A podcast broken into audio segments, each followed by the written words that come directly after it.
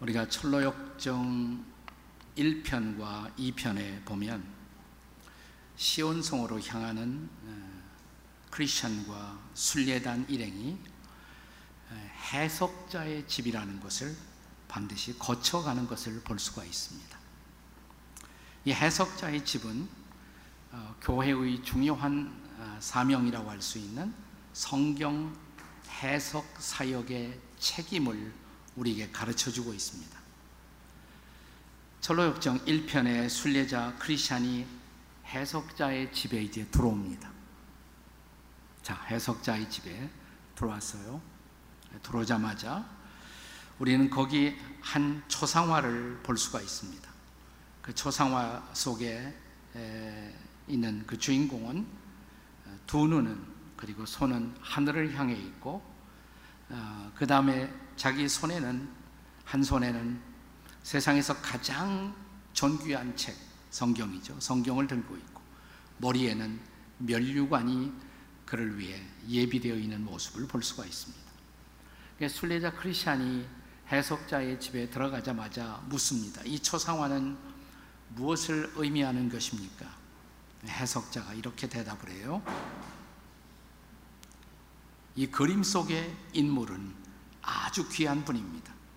그분은 자녀를 낳을 수 있고 자녀를 해산하는 수고를 하며 자녀가 태어나면 그들을 직접 보살피지요. 하나님의 말씀을 해석하는 사람들의 사역을 보여주고 있는 것입니다. 그들의 말씀 사역을 통해서 구원받은 자녀들이 영혼들이 태어나고 그 영혼들은 다시 말씀으로 양육되는 고귀한 사명을 우리에게 가르치고 있는 것입니다. 우리가 신학을 공부하기 위해서 신학도들이 신학교에 들어가면 어, 필수 과목 중에 하나로 성경 해석학이라는 과목이 있습니다. 성서 해석학 혹은 성경 해석학. 영어로 이것을 헐머뉴틱스 이렇게 말합니다. 헐머뉴틱스. 본래 이 단어는 헤르메스라는 단어에서 나왔는데 그리스 신화에 헤르메스라는 신이 등장해요. 그는 뭐냐면 어, 더 높은 신이 자기에게 위임해 준 그 메시지를 어, 전달하고 해석하는 책임을 맡은 사람이 바로 헤르메스였습니다. 헤르메스에서 헤르메뉴틱스라는 단어가 성경 해석학이라는 단어가 바로 유래한 것입니다. 모든 설교자 그리고 모든 성경을 가르치는 사람들은 자신의 의견이나 생각을 말하는 것이 아니에요. 그건 진짜 진정한 의미에서 설교자라고 할 수가 없어요. 하나님의 말씀인 성경을 가지고 이 성경을 가르치고 설교하도록 부르심을 받은 것입니다. 따라서 그들에게 위탁된 중요한 역할을 뭐냐면 성서를 혹은 성경을 본래의 의미 그대로 바르게 해석하고 전달하는 것이 중요한 사명인 것입니다. 그러므로 하나님의 말씀을 선포하고 가르치는 모든 사람들을 가리켜 우리는 성서 해석자라고 말할 수가 있습니다. 자, 우리가 철로역정 순례길에 해석자의 집에 걸려 있는 초상화처럼 그들은 성경 한 권을 들고 하늘의 하나님을 가르치면서 성부와 성자와 성령 하나님을 가르치면서 이제 하나님의 말씀을 말씀 본 의미대로 전달하는 사람 이러한 사람들을 위해서 하늘의 하나님은 어, 아름다운 멸류관을 준비하고 계시다는 것입니다. 근데 우리 개신교 어, 특별히 침례교의 전통에서는 성경 해석의 사명을 목사나 전도사, 선교사만 할 수가 있는 것이 아니라 이것은 평신도 지도자들에게도 주어져 있는 사명이라고 믿습니다. 사실은 종교개혁 이후에 성경 해석이라는 것은 어, 사제와 같은 성직자만 할 수 있는 것이 아니라 성령의 감동을 받은 모든 그리스도인들이 할 수가 있는 사명으로 그렇게 이해하게 되었습니다. 사실 우리가 날마다 성경을 읽어요. 근데 성경을 읽을 때 나름대로 우리는 해석하며 읽는 거예요. 그냥 읽을 수 없잖아요. 나름대로 성경을 읽어가면서 해석하면서 그 뜻을 우리가 깨우치는 것입니다. 그렇다면 우리가 성경 해석 사역을 바르게 수행한다는 것, 그것은 구체적으로 무엇을 어떻게 하는 것을 의미하는 것일까요? 자, 첫째로 성경 해석 사역은 본문의 문자의 뜻을 원의미 그대로 풀어야 한다는 것입니다. 원의미, original meaning 그대로 전달해야 한다는 것입니다. 오늘 본문의 텍스트가 사도행전 17장입니다. 사도행전 17장은 바울 사도가 제2차 세계 선교 여행, 전도 여행 중에서 데살로니가라는 곳에 도착하게 됩니다. 그가 데살로니가 왔을 때 그는 유태인 회당을 먼저 찾아갑니다. 왜냐하면 바울은 랍비의 자격이 있었어요. 그렇기 때문에 성경을 가르치고 선포할 수 있는 그런 라이선스가 있었던 사람입니다. 그래서 회당에 가서 유태인 회당에 자 그리고 성경 해석 사역을 시작합니다. 자, 이 대목을 오늘 본문 2절과 3절이 어떻게 가르치고 있습니까? 자, 2절과 3절을 다 함께 같이 읽습니다. 시작. 바울이 자기의 관례대로 그들에게로 들어가서 새 안식일에 성경을 가지고 강론하며 뜻을 풀어 그리스도가 해를 받고 죽은 자 가운데서 다시 살아나야 할 것을 증언하고 이르되 내가 너에게 권하는 이 예수가 곧 그리스도라 하니. 자, 여기 바울이 어떻게 했다고 그랬어요? 성경을 가지고 강론하며 뜻을 풀었다 그랬습니다. 오늘날 우리는 종종 교회 안에서 설교하는 분들이 성경을 읽어요. 근데 성경 읽어놓고 자기 하고 싶은 얘기만 하는 분들도 가끔 있습니다. 가끔. 네. 저는 엄격한 의미에서 그것은 설교가 아니라고 생각해요. 또 성경을 가르치는 분이 성경 읽어놓고 그 다음에 자기 하고 싶은 소리만 해요. 그것도 진정한 의미에서 성경적 티칭은 아니라고 할 수가 있습니다. 성경을 인용만 하는 것, 그것은 성경적 설교가 아니에요. 진정한 성경적 설교나 성경적 티칭은 성경으로부터 메시지가 나와야 합니다. 오늘 바울이 본문에서 성경을 가지고 선포하고 가르쳤다. 성경을 가지고 그것이 원문에 보면 아포톤 그라폰 영어로 다시 이걸 쓴다면 from the scriptures from the scriptures 성경으로부터 이 말이 성경으로부터 말씀을 풀어내고 있었던 것입니다. 그래서 3절에서 이 뜻을 풀었다는 단어는 또한 디아 노이고라는 히라보 단어로 되어 있는데 디아라는 단어와 그 다음에 아노이고라는 단어가 합해진 것이에요. 이것을 영어로 다시 직역해서 말한다면 open up, 다 연다 이 말이에요. open up completely, 완전하게 연다, 완전하게 연다.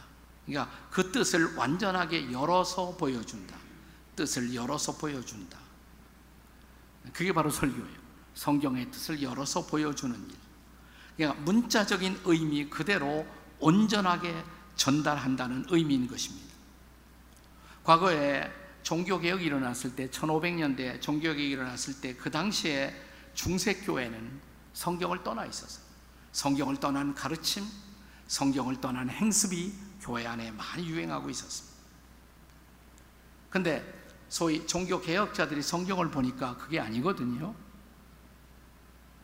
자, 그러니까 교회가 새로워지고 교회가 개혁되기 위해서는 성경 그 자체를 제대로 해석하고 읽어야 하겠다. 예, 종교 개혁자들이 그 운동을 시작했어요. 종교 개혁자들의 이런 성경 해석의 원리를 가르쳐서 신학에서는 역사적, 문법적 원리 이렇게 말합니다. historical. 그러니까 성경에 역사가 있어요. 역사 속에서의 배경을 드러내야 돼요. historical. 그 다음에 grammatical. 문법적인 의미 그대로 거기서 뜻을 풀어낼 수 있어야 한다는 것입니다.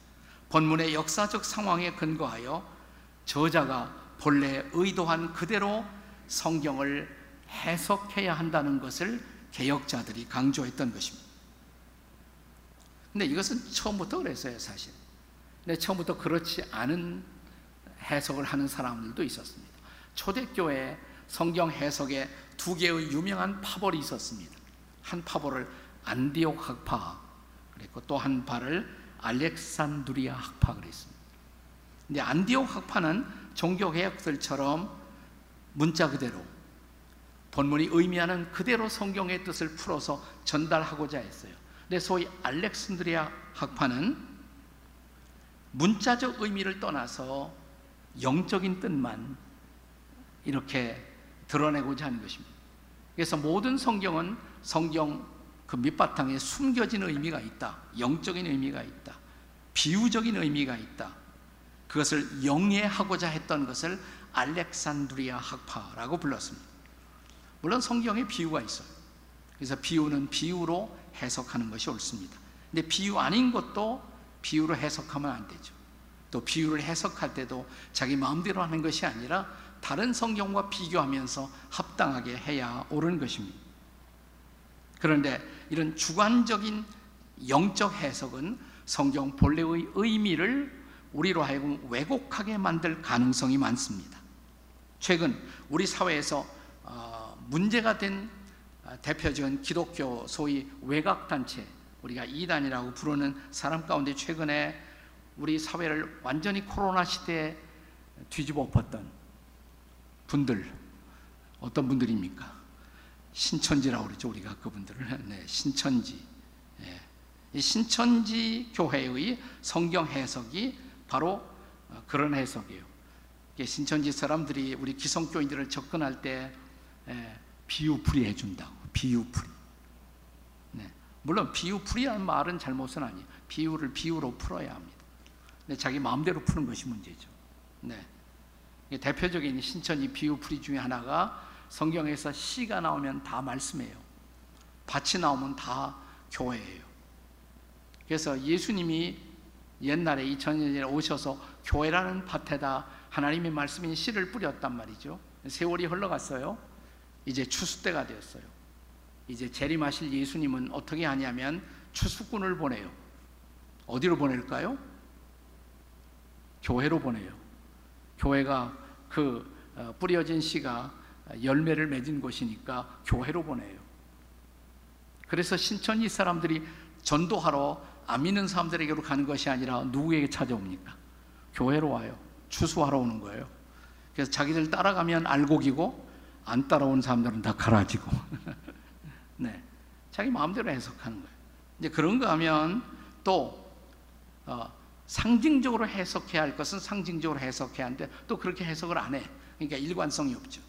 예를 들어서 신천지에서 정말 재림하실 예수님과 함께 영원히 죽지 않고 왕노릇할 사람이 몇명 있다고 그래요, 신천지에서.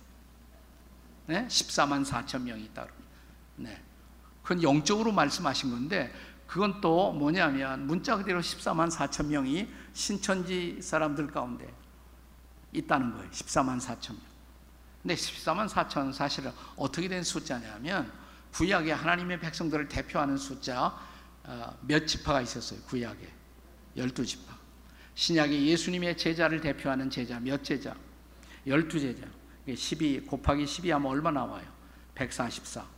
거기다 구약에서는 어, 사람이 많이 모였다. 그러면 천천히요 만만이요 그래. 그러면 12 곱하기 14, 144에다가 천 하면 얼마가 나와요? 14만 4천 나오지 그게 안 나와요? 네. 그래서 그건 신구약 시대 구약 신약을 물론하고 하나님의 백성 모두를 상징하는 거예요. 그건 상징적으로 풀어야 돼요. 근데 그건 또 문자 그대로 푼단 말이죠. 이게 잘못된 해석이에요. 근데 중세기 카톨릭 교회도 이런 잘못된 성경 해석에 빠져 있었던 것입니다. 그래서 종교 개혁자 마르틴 루터나 칼빈은 본문 텍스트가 가지고 있는 역사적 정황에서부터 시작해서 성경의 저자가 본래 강조한 바를 그대로 드러내는 해석 이것을 역사적 문법적 해석이라고 말했던 것입니다. 그렇다면 오늘날 우리도 성경 해석 사역은 본문이 탄생한 역사적 상황을 항상 살펴봐야 돼. 어떤 역사에서 이 말씀이 나왔습니까? 그리고 저자가 본래 강조했던 의미가 무슨 뜻일까? 거기에 입각해서 성경을 해석해야 할 줄로 믿습니다. 이게 오늘날도 변함없이 우리를 통해서 이루어져야 할 성경 해석의 원리라는 것을 믿으시기 바랍니다. 자, 성경 해석 사역 어떻게 이루어져야 하는가? 두 번째는 성경 해석 사역은 성경의 핵심이신 그리스도에게로 우리를 인도할 수 있어야 합니다. 그게 제대로 성경을 해석한 거예요. 자, 성경에는 구약이 있고 신약이 있어요. 구약과 신약. 거기에는 다양한 장르의 메시지가 있어요. 하지만 핵심은 뭐냐? 성경의 모든 가르침의 핵심, 포커스, 유일한 포커스. 그것은 한 분 예수 그리스도이신 것입니다. 구약은 앞으로 오실 그리스도. 앞으로 그리스도 오신다 이게 구약이고 신약은 뭐예요? 이미 오신 그리스도. 그리고 다시 오실 그리스도. 이게 신약 성경이에요. 신약 성경. 자, 예수님 자신이 성경의 핵심을 가르치시면서 요한복음 5장 39절에서 어떻게 말씀하십니까? 같이 읽어보겠습니다. 시작. 너희가 성경에서 영생을 얻는 줄 생각하고 성경을 연구하거니와 이 성경이 곧 내게 대하여 증언하는 것입니다. 성경은 누구에 대해 증언한다? 예수님. 성경의 유일한 초점 예수님이시다 이 말입니다.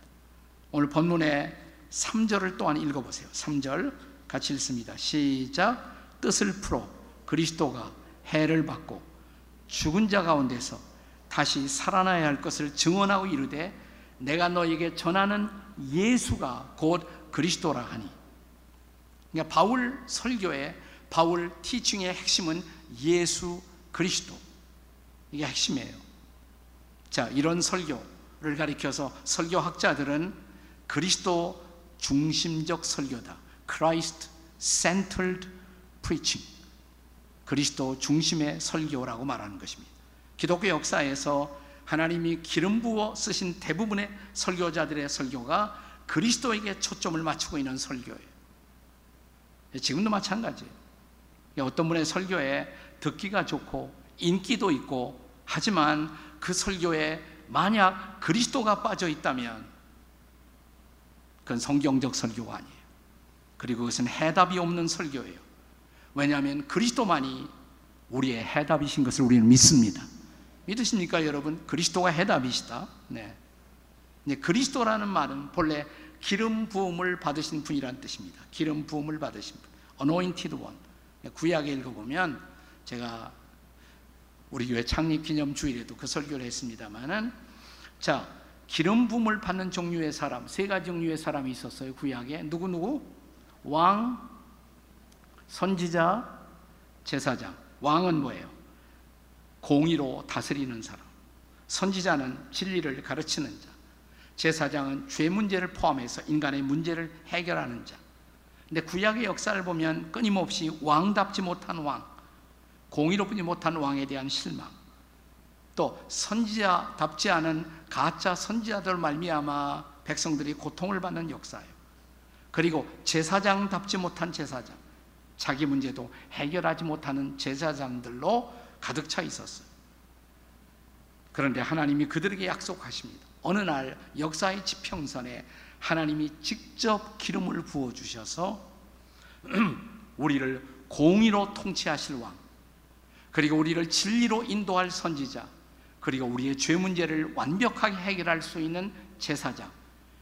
그러니까 왕과 선지자와 제사장의 사명을 한꺼번에 완성할 수 있는 하나님이 기름 부어 주실 그리스도가 오신다. 이게 구약의 메시지예요. 근데 예수님과 함께 했던 제자들이 예수님을 접촉하면서 깨달은 놀라운 사실은 예수가 그리스도라는 사실. 믿으십니까, 여러분? 이게 복음이에요. 예수가 그리스도다. 우리는 예수 그리스도 이름을 한꺼번에 쓰니까 그리스도가 본래 예수님의 이름이라고 착각, 착각해요. 아니에요. 그리스도는 예수님의 타이틀이에요. 타이틀. 저를 사람들이 이동원 목사라고 그럽니다. 이동원 목사 맞죠? 근데 목사가 제 이름이에요, 아니에요? 아니에요. 목사는 뭐예요? 타이틀이에요, 타이틀. 제 이름은 뭡니까? 혹시 아시나? 이동원이에요, 이동원. 네. 그리고 목사는 타이틀이고 예수 예수님이 본래 예수님의 이름이에요. 예수. 근데 제 아들이 깨달은 놀라운 사실 예수가 그리스도 하나님이 기름 부어 주셔서 우리의 왕이 되시고 우리의 제사장이 되고 우리의 선지자가 되시고 우리를 완벽하게 통치하고 다스리고 우리의 죄 문제를 해결하실 분 예수가 그리스도다 이것이 복음이에요 바로 이것이 복음인 것입니다. 네. 이걸 다른 말로 예수님만이 우리의 구주 우리의 주님이십니다. 믿으십니까? 그게 복음이에요. 바로 복음인 것입니다. 철로 역정에 보면 자 크리스찬이 해석자의 집에 들어갔을 때 자 우리 필그림 하우스에서 철로 역정 가셔서 자 이제 해석자의 집에 들어가면 거기 벽난로가 나와. 벽난로에 막 불이 타오르고 있어 근데 한 사람이 그 불을 끄려고 물을 붓고 있어요 물을 붓고 있어 하지만 불은 더욱 거세고 뜨겁게 타오르고 있었습니다 계속 예, 물을 붓는데도 불이 계속 타오르고 있는 거예요 네. 그래서 크리스천이 묻습니다. 이게 도대체 무슨 뜻입니까? 해석자가 말하기를 불은 우리의 마음 속에서 역사하는 하나님의 은총입니다. 불을 끄려고 물을 뿌리는 자가 사탄 마귀입니다. 하지만 아무리 물을 뿌려도 불은 거셌고 뜨겁게 타오르고 있습니다. 그 이유를 알고 싶으면 저를 따라오시지요. 그리고 크리스찬을 벽 뒤로 데려갔어요. 벽 뒤에. 거기에 누군가가 그 불 속에 계속 기름을 붓고 있어요. 자, 누군가 아무도 안 보이죠. 근데 이렇게 기름이 부어지고 있어요. 아무도 안 보이지만 지금 기름을 붓고 계신 분, 그분이 누굴까요? 그리스도다 이 말이에요. 아멘.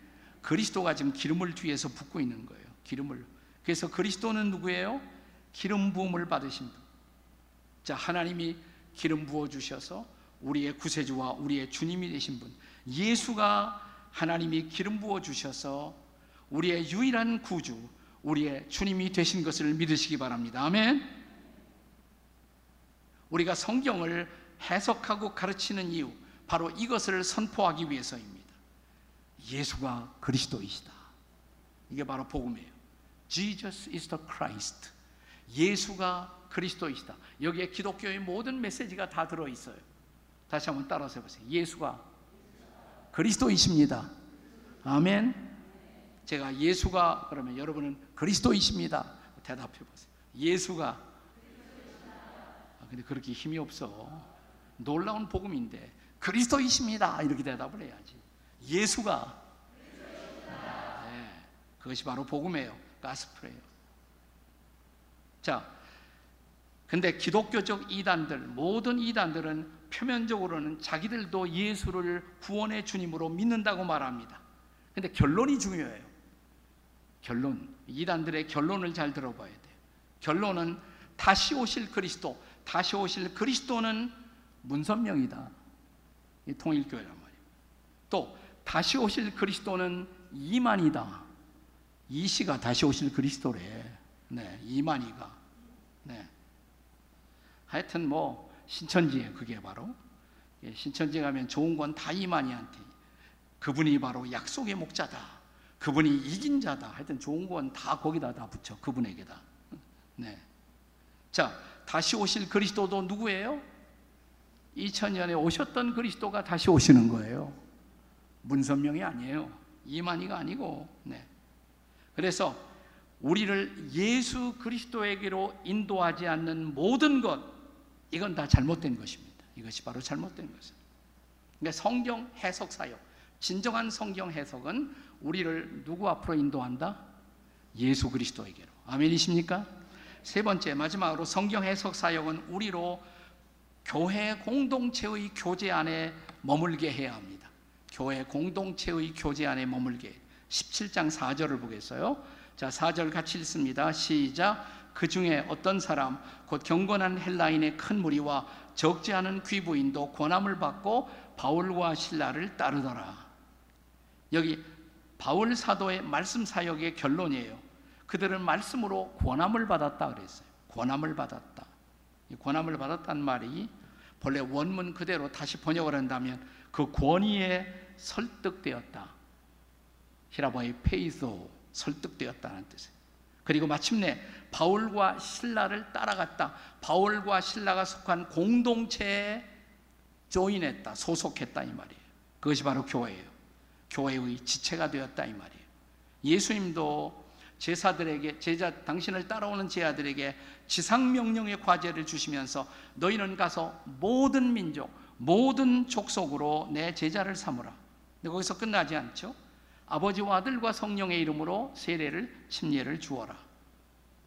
이게 베프티즘이라는 것은 우리가 그리스도와 연합되었다 이것을 상징하는 거예요. 세례를 받은 침례를 받은 사람들은 당연히 그리스도의 몸된 교회 공동체의 한 지체가 되어야 하는 것입니다. 거기서 끝나지 않아요. 내가 너에게 분부한 모든 것을 가르쳐 지키게 하라. 거기까지가 지상 명령인 것입니다. 가르쳐 지키게 하라. 그러니까 우리가 제자다운 제자가 되기 위한 교육을 받고 성숙해야 한다는 것입니다. 그래야 그가 영적으로 보호받고 그 다음에 쓰임을 받는 그런 인생을 살 수가 있다는 것입니다. 그러니까 성경 해석도 우리로 구원받은 그리스도인의 자리에 구원받았다 그것만 하고서 끝나는 것이 아니에요. 구원받은 사람은 쓰임 받아야 돼. 쓰임 받으려면 성숙해야 돼. 성숙하려면 제자다운 제자가 돼야 돼요. 그러니까 우리가 제자다운 제자로 성숙하도록 돕는 것이 성경 해석 사역이다 이 말이에요. 그러니까 제대로 성경 말씀을 어, 우리가 배우고 깨우치면 성숙하죠. 그러면 쓰임을 받아요. 하나님의 자녀로 쓰임을 받아요.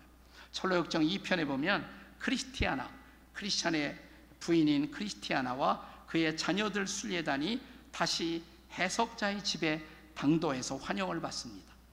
그리고 역시 여러 가지 교훈을 받습니다. 거기서 해석자는 그들을 데리고 한 방으로 가서 암탉과 병아리를 관찰하게 합니다. 암탉과 병아리가 나와요. 네.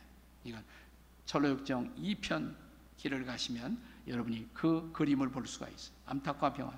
병아리 한 마리가 물을 마실 때마다 하늘을 향해서 머리를 드는 것을 보게 합니다. 이것은 우리가 하늘로부터 오는 긍휼을 입지 않고는 잘 보면 병아리가 이렇게 하늘을 향해 있죠. 그죠? 보이나? 닭 말고 병아리, 병아리가 이렇게 하늘을 향해 있어. 하늘로부터 오는 긍휼을 입지 않고는 나는 존재할 수 없다 이 말이에요. 그리고 암탉이 특별한 소리를 낼 때마다 모여드는 병아리를 품습니다. 해석자는 이렇게 말합니다. 왕은 자기 백성들을 그의 날개 아래 저 암탉처럼 그렇게 품으신다고. 우리 왕이, 우리의 주님이 이 암탉의 역할이 바로 왕 대신 하나님이 교회를 통해서 성도들을 품고 양육하시는 사역을 말하는 거죠. 네. 자, 그 다음에 하나 더, 더 해석자의 집에 또 하나의 그림을 보여줘요. 두 개의 나무. 하나는 썩은 고목, 하나는 열매를 맺고 있는 나무. 그러니까 교회 안에 성도들은 둘 중에 하나예요. 교회 안에 들어와서 세월이 흘러가서 집사도 되고 권사도 되고 장로님도 되고 근데 속이 썩었어. 고목의 고목. 열매가 없어, 열매가 없어. 어떤 사람은 그렇게 그리스도 안에서 오랜 세월을 가지 않았지만 그래도 열매를 맺는 사람이 있어요. 이게 둘 중에 하나예요. 요쪽입니까? 저쪽입니까? 한번 쳐다보시고 옆에 사람. 요쪽이에요? 저쪽이에요? 쳐다보시라니까 옆에. 요쪽, 저쪽. 고목이십니까? 아니면 열매를 맺고 있습니까? 자, 크리스천들이 성도의 교제를 통해서 얼마나 아름다운 열매를 맺느냐. 성령의 열매를 맺느냐. 이것이 신앙생활의 궁극적인 과제인 것입니다. 자, 여러분, 건강한 교회와 이단의 차이가 뭘까요? 다시 한번 건강한 교회와 이단의 차이. 교회는 건강한 암탉처럼 병아리를 품고 보호합니다. 이단도 품는 것 같아요. 어떤 때는 이단이 더 잘 품어. 그러니까 이단에게 빠져. 이단 가니까 더 잘해주는 것 같고, 예? 그러니까 교회, 일반 교회에서 사랑받지 못한 사람이 이단에 빠진 이유가 처음에는 굉장히 잘해주는 것 같아. 내 필요를 다 채워주는 것 같고.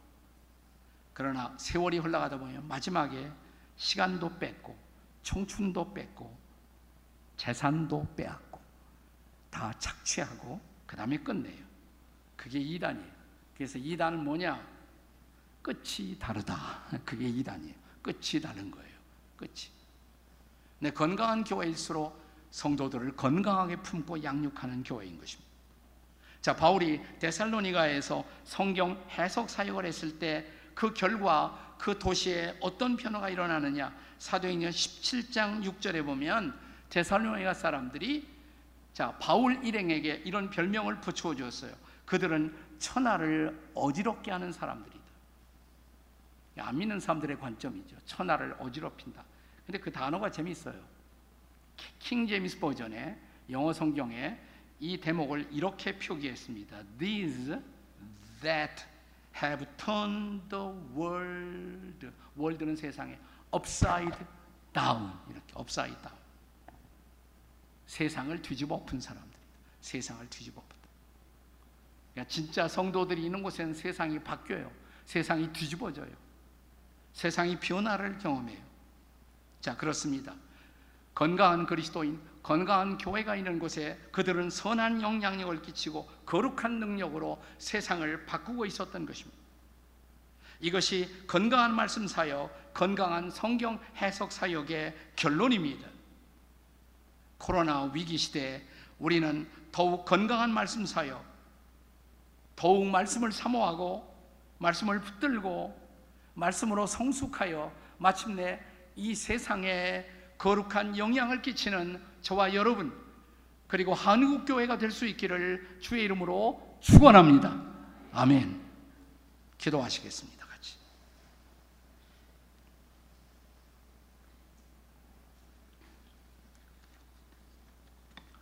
같이 오른손을 가슴에 얹고 함께 기도할 때 하나님 제가 잘 자라게 도와주시옵소서.